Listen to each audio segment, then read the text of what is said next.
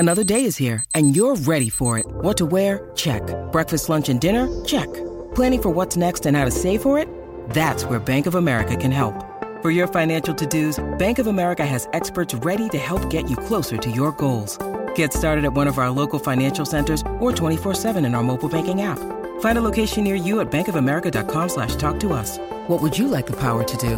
Mobile banking requires downloading the app and is only available for select devices. Message and data rates may apply. Bank of America N.A. member FDIC. When you need mealtime inspiration, it's worth shopping Kroger, where you'll find over 30,000 mouthwatering choices that excite your inner foodie. And no matter what tasty choice you make, you'll enjoy our everyday low prices, plus extra ways to save, like digital coupons worth over $600 each week. You can also save up to $1 off per gallon at the pump with fuel points. More savings and more inspiring flavors make shopping Kroger worth it every time. Kroger, fresh for everyone. Fuel restrictions apply. Life's better with American Family Insurance, because our home policies help protect your dreams and come with peace of mind. Save up to 25% by bundling home, auto, and life. American Family Insurance. Get a quote, find an agent at amfam.com. Products not available in every state. Discounts may not apply to all coverages on an auto or home policy. Discounts do not apply to life insurance policies. Visit amfam.com to learn how discounts may apply to you. American Family Mutual Insurance Company, S.I. and its operating companies, American Family Life Insurance Company, 6000 American Parkway, Madison, Wisconsin.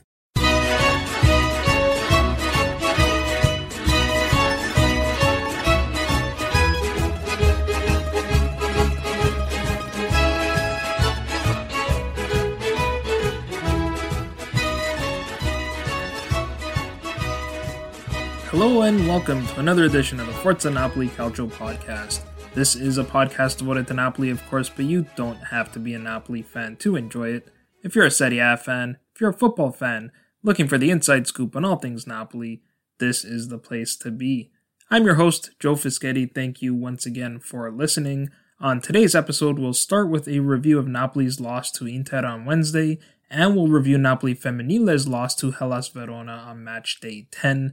In part 2, we'll cover the latest news around Napoli, and we'll recap how our main competitors did in Serie A this week.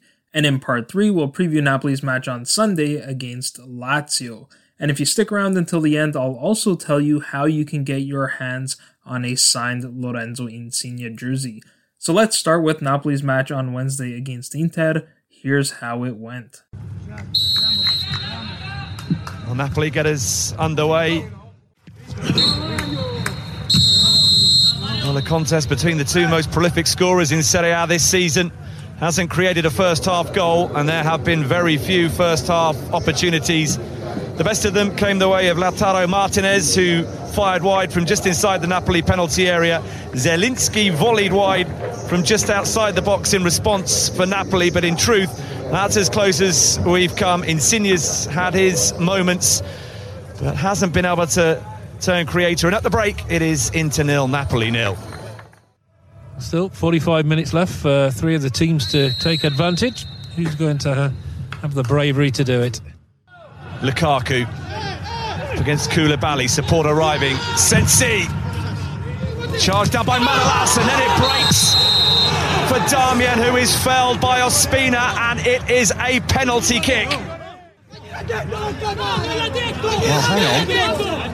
Red card has been produced. Well, Davide Massa has kept his cards resolutely in his pocket for a majority of the evening, but something has happened, something has been said, and for some reason the referee has decided to send off the player, Lorenzo Insigne, who moments ago came within a whisker of giving Napoli the lead.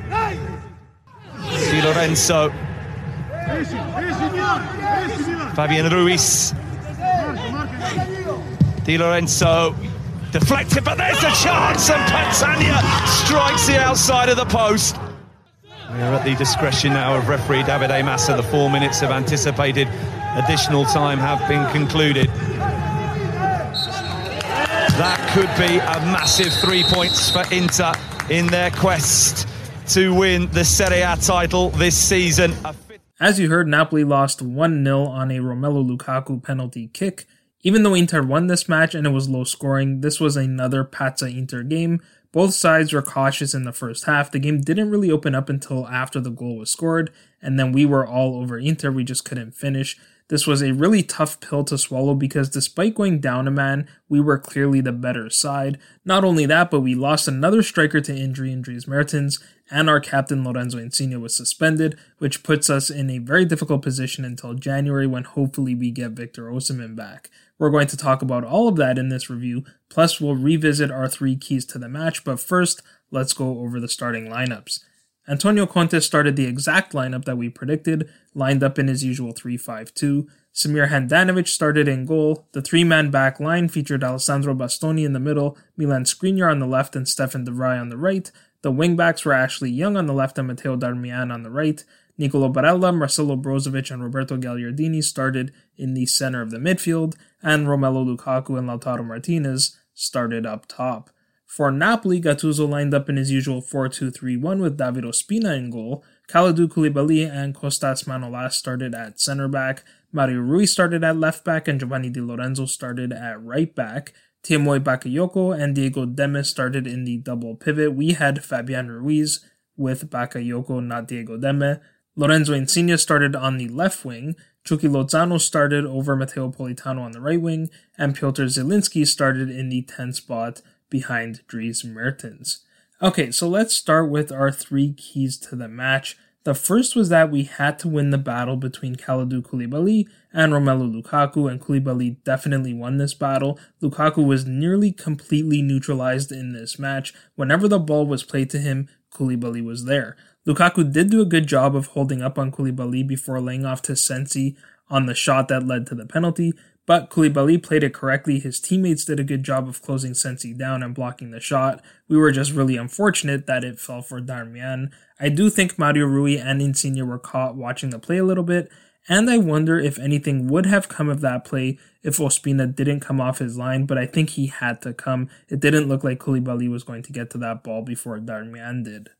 Our second key was we needed to win the midfield battle. I think we did that too. I'd say the first half was fairly even, but we definitely owned the midfield in the second half. I was expecting Fabian to start with Bakayoko, but Diego Demme did a great job, and in retrospect, it did make a lot of sense to start Demme to help deal with the pace of Nicolò Barella. Credit to John Clover on Twitter, he nailed this starting 11. Barella was the midfielder I was most concerned about, but he actually did very little in this match. It's not that Barella was bad, even on an off day, he's still very good. He set up both of Inter's chances in the first half. He intercepted Koulibaly's pass out of the back, which led to that glorious chance for Lautaro that he pulled wide. Barella also played the cross to Gagliardini that he headed on target, but Ospina stopped. What we did well, though, was we pushed Barella out wide, which really limited the damage he could cause to crossing the ball. Inter's midfielders didn't help themselves either. Their passing was really poor, especially in the first 15 minutes of the second half.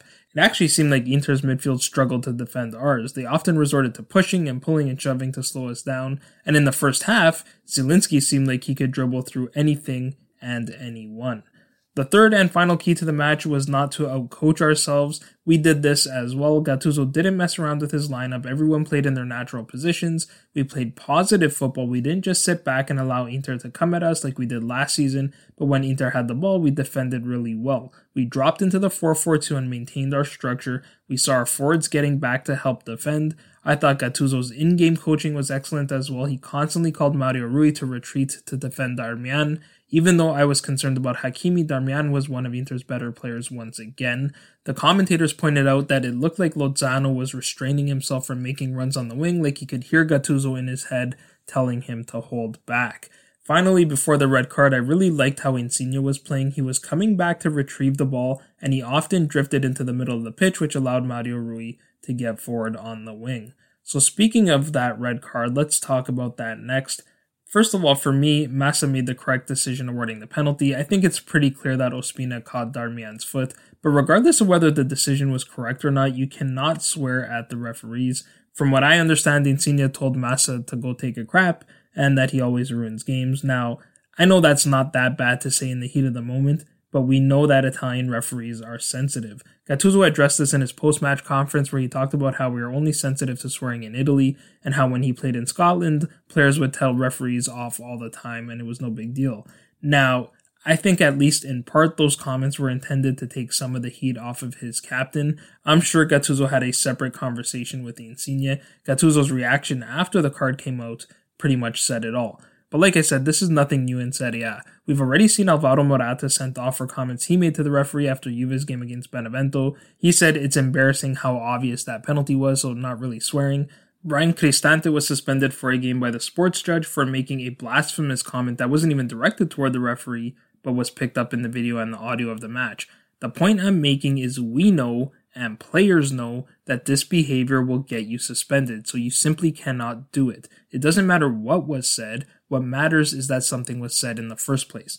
One thing we see all the time in the game today is whenever a team does not like a decision, the players swarm the referee to argue their case. I don't know about you, but I've never seen a player put forward such a convincing argument that a referee has actually changed their decision. And I'm not only talking about penalty decisions, I'm talking about any decision. Once it's made, it's rarely changed. The only thing that will change a decision is the VAR, and if you're so adamant that the referee got the decision wrong, then surely the VAR will catch that and reverse the call. Now, I'm not saying Massa was good in this match, far from it. He got decisions wrong for both teams. He missed a handball on Insigne in the first half, but then called a similar one on Lukaku in the second half. He missed a foul by Koulibaly on Barella, and then immediately after that, Brozovic pulled Zielinski's shirt, and that also wasn't called, perhaps because the foul on Barella wasn't called.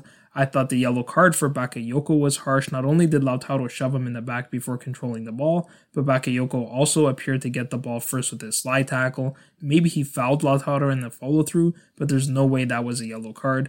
Chucky Lozano was shown a yellow card for overreacting to a foul that was called against him, and on the replay you could see why Lozano was so upset, because it was clearly a shoulder-to-shoulder tackle. Then Lozano really did foul De Vrij in the build-up to the Politano chance that Handanovic stopped, and it wasn't called, so you can imagine the reaction from Napoli fans if that goal was taken back after a VAR review. So clearly Massa was not good in this game, and maybe Insigne's frustration was building up from some of the other poor calls that were made in this game, but on the penalty, Massa did make the correct call. And again, no player should put themselves in a position like that, let alone the club captain.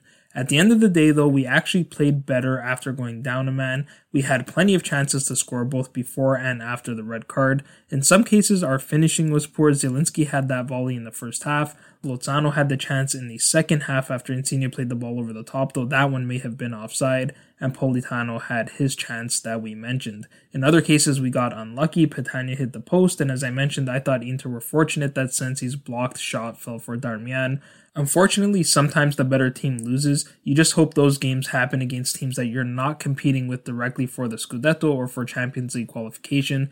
Now we've lost to Juventus, Sassuolo, Milan, and Inter, so we're going to have to be better in the return fixtures against those clubs. We did beat Roma and Atalanta, who we expect to be competing with for Champions League qualification.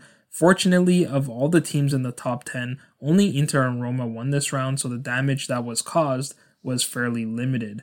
We'll recap those matches in part 2, but first let's recap Napoli Femmile's match against Hellas Verona last weekend. Giuseppe Marino lined up in a 4-3-3 with Catalina Perez in goal. Federica Di Criscio and Alexandra Hune started at center back. Federica Caffarata started at right back, and Guomi Arnautodir made her first start since joining on loan from Milan. Sarah Houchet started in the center of the midfield with Vivienne Biel on her left and Sofia Jensen on her right. Jenny Hillman started on the left wing, Evi Popatinova started on the right wing, and Pia Riesdijk started at striker. This was a very high-tempo match. Early on, Verona pressed and made it very difficult for Napoli to string any passes together. Napoli continued to pick up injuries. Federica Di Criscio, who's deputizing for the injured Paola Di Marino, was forced to leave the match with a muscle injury. Verona opened the scoring in the 30th minute. Asia Bragonzi timed her run to perfection before slotting her shot past Perez into the bottom corner. From that point on, Napoli were the better side and had numerous chances to equalize in the first half. Napoli pushed forward immediately after the goal. Riesdijk crossed to Sarah Houchet at the back post, but her header was cleared off the line by Giorgia Motta. Then we had three chances in the final 5 minutes of the half. First, Caffarata played a dangerous ball into the area for Riesdijk. She didn't get there, but the ball bounced on goal, and Verona keeper Francesca Durante made an excellent save, though Riesdijk was called offside on the play. Then in the 44th minute, Biel did well to control the ball in the midfield before firing from just outside the top of the box, but her shot narrowly missed the far post. Then just before the whistle, Durante made another save on Popetinova's low shot from the right side of the box. Knowing he was running out of time, Marino made three changes in the 52nd minute. He replaced Sofia Jensen with Isota Noki, Federica Caffarata with Martina Fusini, and Jenny Hillman with Eleonora Goldini. Marino also switched from the 4-3-3 to a 4-2-4 formation. Unfortunately, though we continued to apply pressure, it was Verona that scored next. Durante played a long goal kick towards Bragonzi. Livia Caparelli, who replaced Di Criscio, misplayed the bounce, which allowed Bragonzi to break towards the goal. It looked like Bragonzi fouled Caparelli, but it wasn't given. Perez came out to challenge Bragonzi and fouled her in the box, so Verona were awarded a penalty. Bragonzi converted the penalty to score her second of the day. She's now 4-for-4 from the penalty spot this season. That was unfortunate, as that was pretty much the only time Verona got forward in the entire half.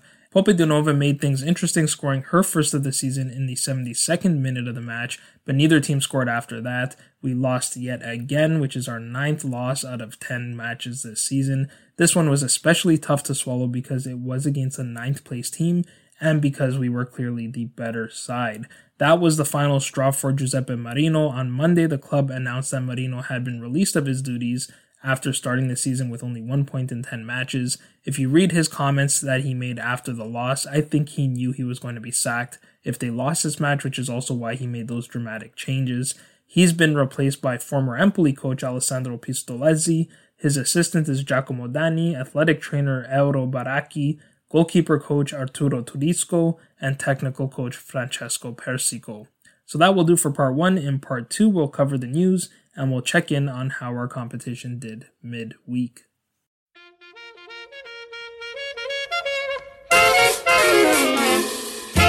Porte cazzuna con un stemma a rete, una cuppulella che vi si era aizzata, passa scampanianna pattuleta, con mano a papà te fa guardare. Tuo fa l'americano, americano, americano, sienta a me chi t'ho fa. Tu vuoi vivere alla moda, ma se bevi whisky e soda, poi ti senti disturbato. Tu abballo rock e roll, tu gioca a baseball, le sorte peccamella, chi te li dà la borsetta di mamma, tuo fa l'americano, americano, americano, ma si nati in Italia, siendo a me non c'è sta niente fa, ok napolitano, tuo fa l'americano, tuo fa l'americano. Next, we'll cover some news, and as I mentioned last episode, we won't be covering all of the action from the round, but we will continue to cover our main competitors, which is still quite a few teams at the moment. So let's start with the latest transfer rumors. Unfortunately, the market has been very quiet on Arkadiusz Milik.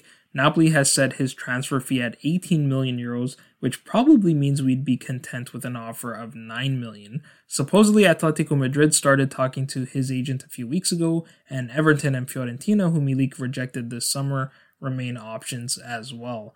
Napoli are also looking to sell Fernando Llorente. The club is trying to get rid of his 2.5 million euro salary. Sampdoria seem to be the most interested at the moment, but they are only offering a 6-month contract, whereas Llorente is looking for 18 months. Another player that has drawn very little interest is Fawzi Ghulam. He makes 3 million euros a season. In addition to LC Kusai not being available, I think that's why we're starting to see Ghulam play more to showcase his talent a little bit. Ghulam is under contract until 2022, so the hope is to sell him in the summer to free up space for a replacement. Emerson Palmieri seems to be the preferred option, and he's expected to cost about 20 million euros. Finally, there's Kevin Malqui. He's only made 2 appearances since tearing his ACL last season. He played 6 minutes against Inter in the second last match of last season, and he played 15 minutes against Atalanta this season. The most likely transaction involving Malqui would be a loan. This past summer, he rejected a loan to Parma, but having not played all season, he's far more likely to accept a loan move now, and a loan makes sense for everyone. Clubs are not willing to invest heavily in a player who has barely played in the last year and a half, and Napoli may need to bring Malqui back if LC Kusai leaves at the end of his contract. For Malqui, he just needs to go somewhere that he can get some consistent playing time. In other news, Napoli's health manager Professor Raffaella Canonico gave an interview to Radio Kiss Kiss on Monday. He spoke about the health of a number of players.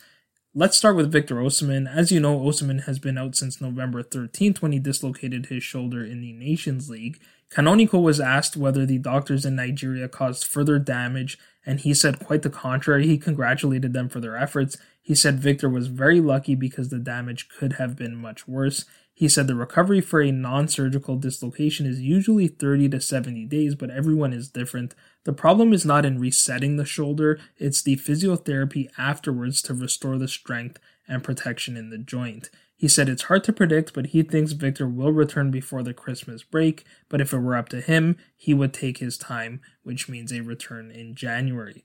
Canonico also addressed the recent COVID cases with El Cid Kousai and Amir Rahmani. We all know they've been out for a while after testing positive. They finally recovered, and then you might have heard that they both had false positive tests recently.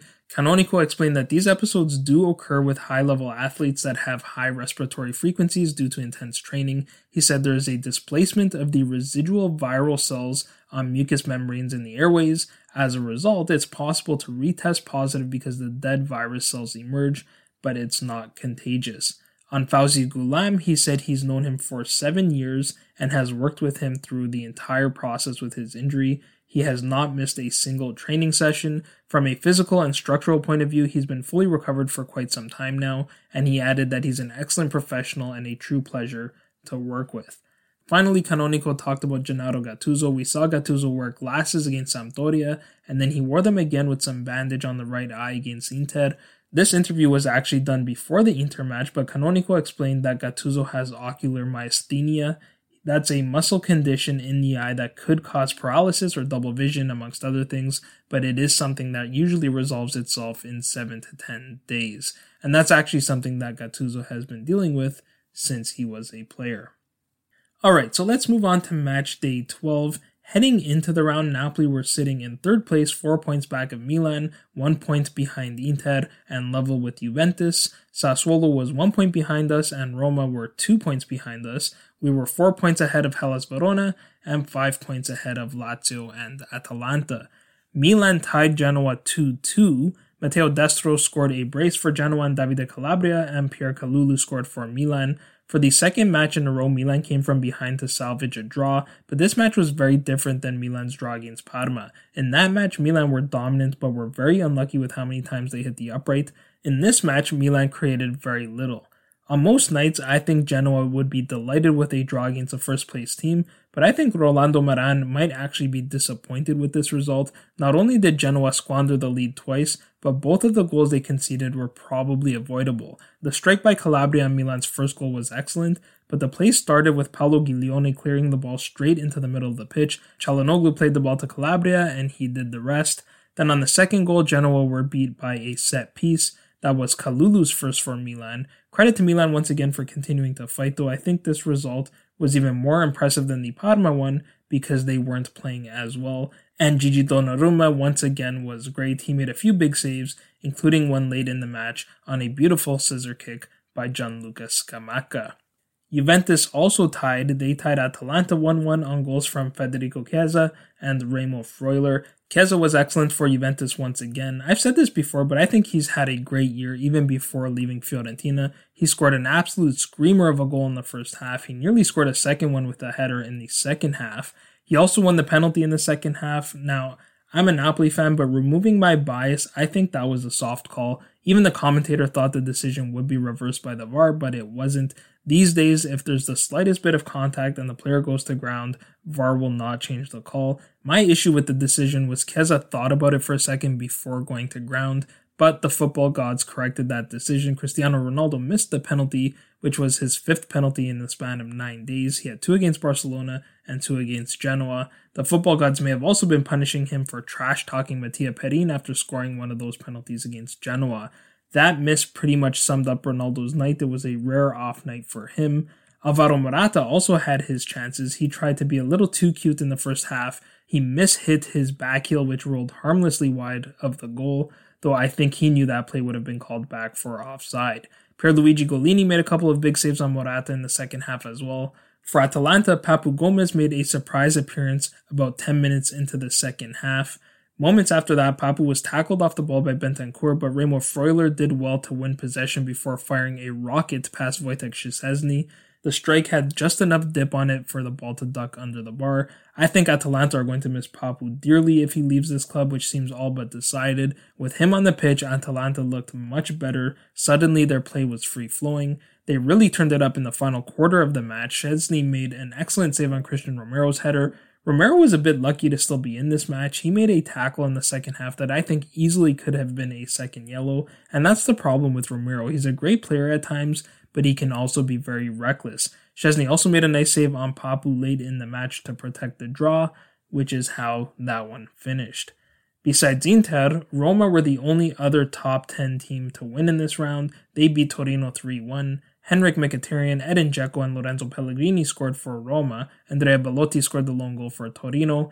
Wilfried Singo was shown 2 yellow cards in the first 14 minutes of this match. The first one was a clear yellow card. The second one was a tough call, but I think the referee did get it right. That was unfortunate for Torino because they were looking pretty dangerous getting forward in the early stages of this match. From that point until about the final quarter of the match, Roma were the better side. Mkhitaryan continued his hot streak, opening the scoring with a beautiful shot off the upright and in. That came after Vanja Milinkovic-Savic, the younger brother of Lazio's Sergei, made a nice save on Gianluca Mancini's shot from outside of the box. Roma doubled their lead from the penalty spot just before the break after a rare wayward pass by Andrea Belotti. Gleason Bremner was late to the ball and got the slightest touch on Dzeko in the box, but VAR confirmed that it was in the box and therefore it was a penalty. That was more on Belotti than it was on Bremner. Bremner was actually very good for Torino considering they played most of this match with 10 men. Simone Edera nearly pulled one back in the 64th minute, but his shot hit the crossbar and stayed out. Only minutes later, Lorenzo Pellegrini scored his first of the season to put Roma ahead 3-0. Pellegrini completed a lovely play by Roma. Mkhitaryan played a high looping ball over the top to Pedro. He scored to Borja Mayoral, who laid off for Pellegrini, and he smashed a gorgeous shot into the top corner. Credit to Torino, they continued to play even though it looked like this match was all but over. Andrea Belotti scored once again after some really poor defending by Roma, but with a red card so early in the match, this was always going to be an uphill battle for Torino. Sassuolo tied Fiorentina 1-1. Hamed Junior Traore scored for Sassuolo and Dusan Vlahovic scored for Fiorentina from the penalty spot.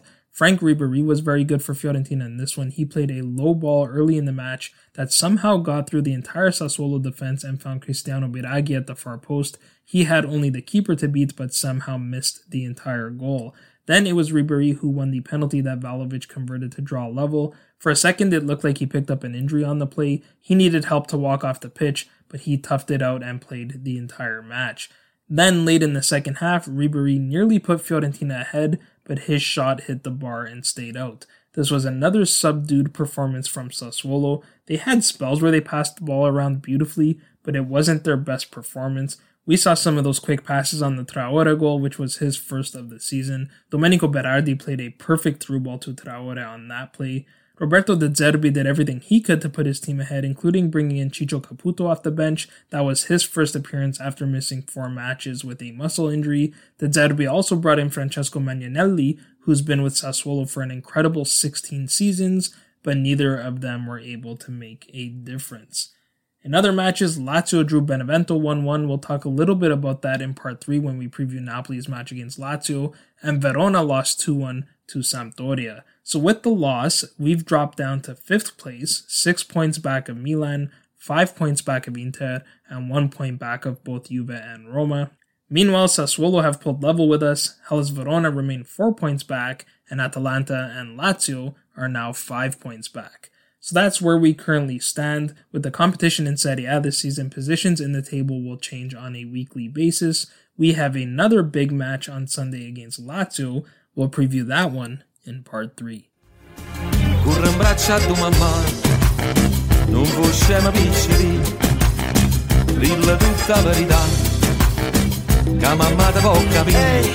Hey. E chi c'ha mamma non piange, è vero, ma se non soffi non cade il velo che ti fa vivere in bianco e nero. Un uomo libero segue la sua strada, anche se è sbagliata. Ci vediamo alla prossima cazzata. Una avanzava passione, en boini per d'anguagliare. Chi desidereva sa quei modi di fare e mobilitare, ricordate la piccoli, la si ottice a papà. Non sono lo scemo di prima, chissà come va a fermi. L'amore a 20 anni, ho solo 20 anni. E passa sotto a sto balcone, ma tu sei guaglione. Tu non conosci femmina, sei ancora così giovane. Tu sei guaglione che te mise in capo, voglio un pallone. La donna di sti lacrime, a te non mi fa ridere. Vorrei un braccio a tua mamma, un modo di fare, mobilitare, un po' scema piccoli, che sono le 6 di mattina, 6 di mattina, tutta verità, non sono lo scemo di prima, di prima. La mamma te può capire, l'amore a 20 anni, ho solo 20 anni.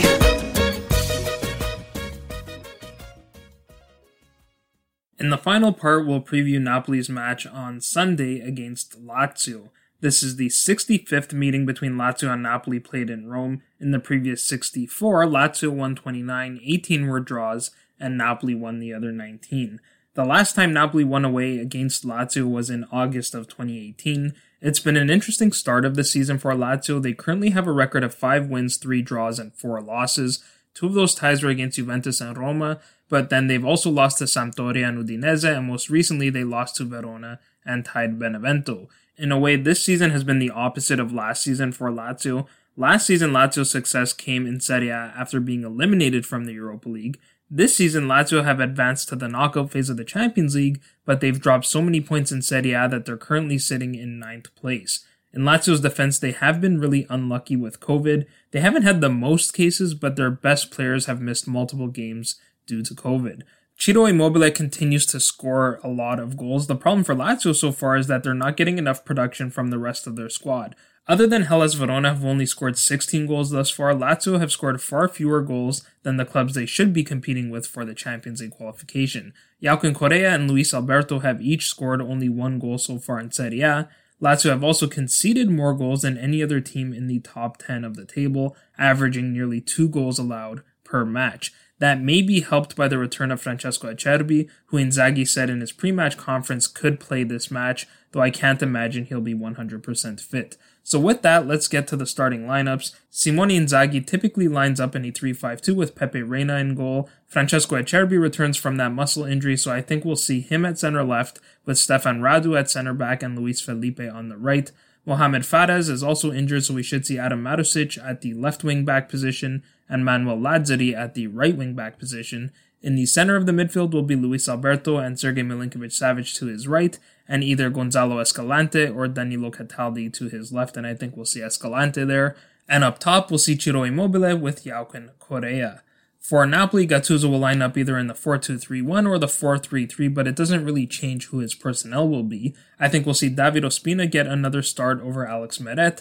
At center back, I think we'll see Kalidou Koulibaly paired with Nikola Maximovic. I know Kostas Manolas is our normal Serie A starter, but I don't see Manolas playing 3 matches in 8 days, and Emir Rahmani is not fit to play yet, so I have Maximovic starting.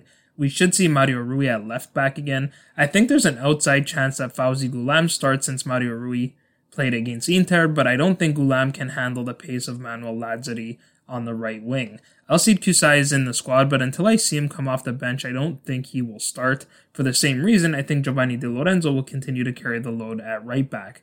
I have Tiémoué Bakayoko and Fabian Ruiz playing in the double pivot, but you can make a very strong case for Diego Demme to start again. I know Diego Demme has been very good lately, but he played 59 minutes against Sampdoria and then 84 minutes against Inter, so I think he's going to get a rest here. Fabian came off the bench in the Inter game, so he'll be fresh for this one. Piotr Zielinski will start in the 10th spot. With Lorenzo Insigne suspended, Chucky Lozano will likely start on the left wing and Matteo Politano will start on the right wing. Finally, with Victor Osimhen and Dries Mertens injured, Andrea Petagna will start at striker. Okay, next let's talk about our 3 keys to the match. The first is we need to keep the ball away from Ciro Immobile. He's been a Napoli killer the last few seasons. In the 2018-19 season, we beat Lazio 2-1 twice, and Immobile scored the lone goal in both of those games. Last season, we lost 1-0 and we won 3-1, and Immobile scored both of those goals as well. And even in the 1-0 win in the Coppa Italia last season, Immobile should have scored from the penalty spot, but he slipped on his follow-through. Despite being in and out of the squad due to COVID, Immobile has continued to score at a torrid pace this season. He has 7 goals in 10 Serie A matches to go with the 5 that he scored in the group stage of the Champions League. The key to stopping Immobile has less to do with Immobile himself and more to do with the midfielders that feed him the ball. In other words, we need to stop Luis Alberto and Sergei Milinkovic-Savic. Coming back to our starting 11, you might think I'm contradicting myself by saying we need to stop Alberto and Milinkovic-Savic, but that we should also start Fabian. Yes, Diego Demme is a better defender than Fabian is, there's no doubt about that, but the reason Fabian typically struggles in the defensive phase is because he doesn't have the pace. Against this Lazio midfield, you don't really need that much pace. Alberto and Milinkovic-Savic are technically very good, but they're not that quick. We also have Lozano, Politano, and Zielinski, who do have the pace to get back when needed. Koulibaly will have the tough task of marking Immobile. We've seen him go up against the bigger strikers in the league in Ibrahimovic, Dzeko, and Lukaku. This time, he'll have to mark one of the smaller strikers. Koulibaly has very quick feet though, so I'm not terribly concerned about this matchup. The matchup that concerns me more is Joaquin Correa versus Maximovic, or even against Manolas if he starts. The second key to the match is we can't hurt ourselves with costly mistakes. More often than not, when we drop points, it's not because we were outplayed by our opponent. We have 4 losses in Serie A this season. Rightfully or wrongly, we didn't show up to the Juve match. The second was against Sassuolo, where we conceded a penalty to go down 1-0, and then the second was a late goal on the counterattack when we were pressing for the equalizer. The third loss was against Milan. That was the one loss where we did in fact get outplayed, particularly by Ibrahimovic and Stefano Pioli. And then the fourth loss was midweek to Inter, where we conceded another penalty and Insigne picked up that red card. So if we can avoid making a costly mistake, I like our chances of walking away with a positive result. Finally, the third key to the match is we have to play smart. As deep as this squad is, with the injuries we have, we don't have many options at a few positions. For the last little while, we've lacked a replacement for Giovanni Di Lorenzo at right back. I'm hoping we get to see LC Kusai come off the bench to give him a rest in this match. At striker, we're down to our third option in Petagna, so we're going to need the tank to go the distance. With Insigne suspended, at least one of Lozano and Politano will have to play the full 90 minutes. Elif Elmas can provide some fresh legs off the bench for one of them, and for that reason, there's lots of talk about Napoli lining up in a 4-3-3, primarily to conserve energy. The 4-2-3-1 lends itself to the long ball, which isn't Petagna's strong suit and would only tire him out. If we do play long, we'd have to play the long ball at Petagna rather than to run onto. He can then hold up for his wingers to catch up. Petagna can also drop deep as a decoy while the ball is played over the top for Lozano and Politano, but we'll have to pick our moments so we don't burn out our wingers. The head official for this match is Daniele Orzato. His assistants are Alberto Tagoni and Sergio Ranghetti. The fourth official is Daniele Chifi, and on the VAR is Paolo Mazzoleni, assisted by Mauro Vivenzi. For my prediction, I'm going to go with a 2-1 Napoli win. I'll give the Napoli goals to Andrea Petagna and Chucky Lozano, and I'll give the Lazio goal to Joaquin Correa. Even with some key players missing, I think we have the depth and quality to still score goals. Lazio have been in poor form lately, having dropped points at Hellas Verona and Benevento in their last 2, and they easily could have lost that Benevento match.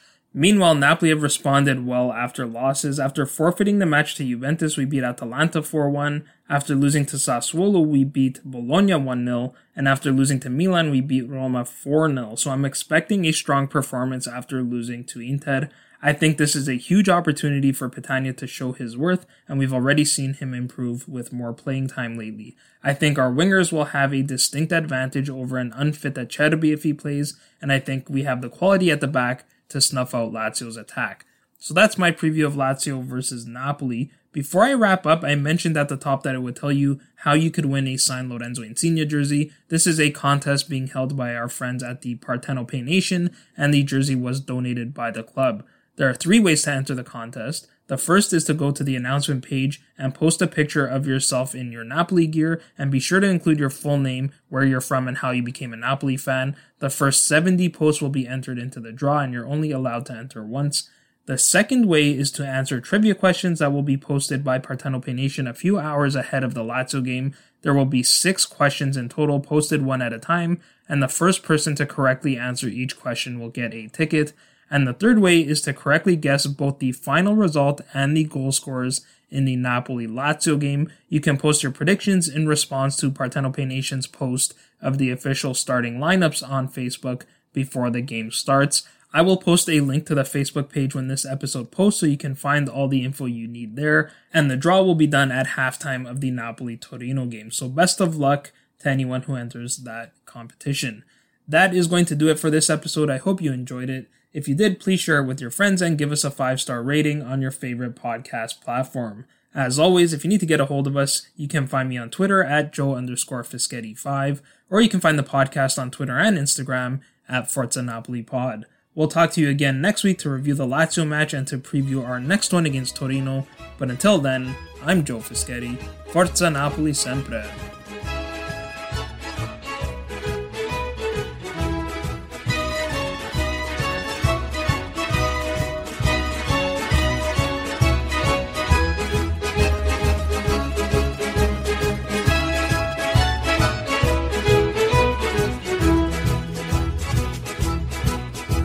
Ai se la navire me le saliette, tu sai adò, tu sai adò. Adò, sto cuore ingrato chiudi spiette, fammelo un po', fammelo un po'. Adò, lo fuoco coce ma si fuie, e l'asta sta, e l'asta sta. E non te corri a piezo, non te struie, sulla guarda.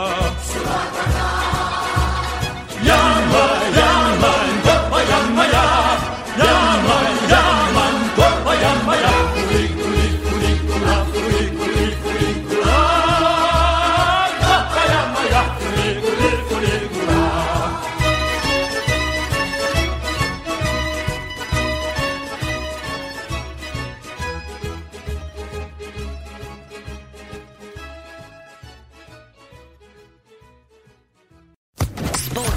Podcast Network.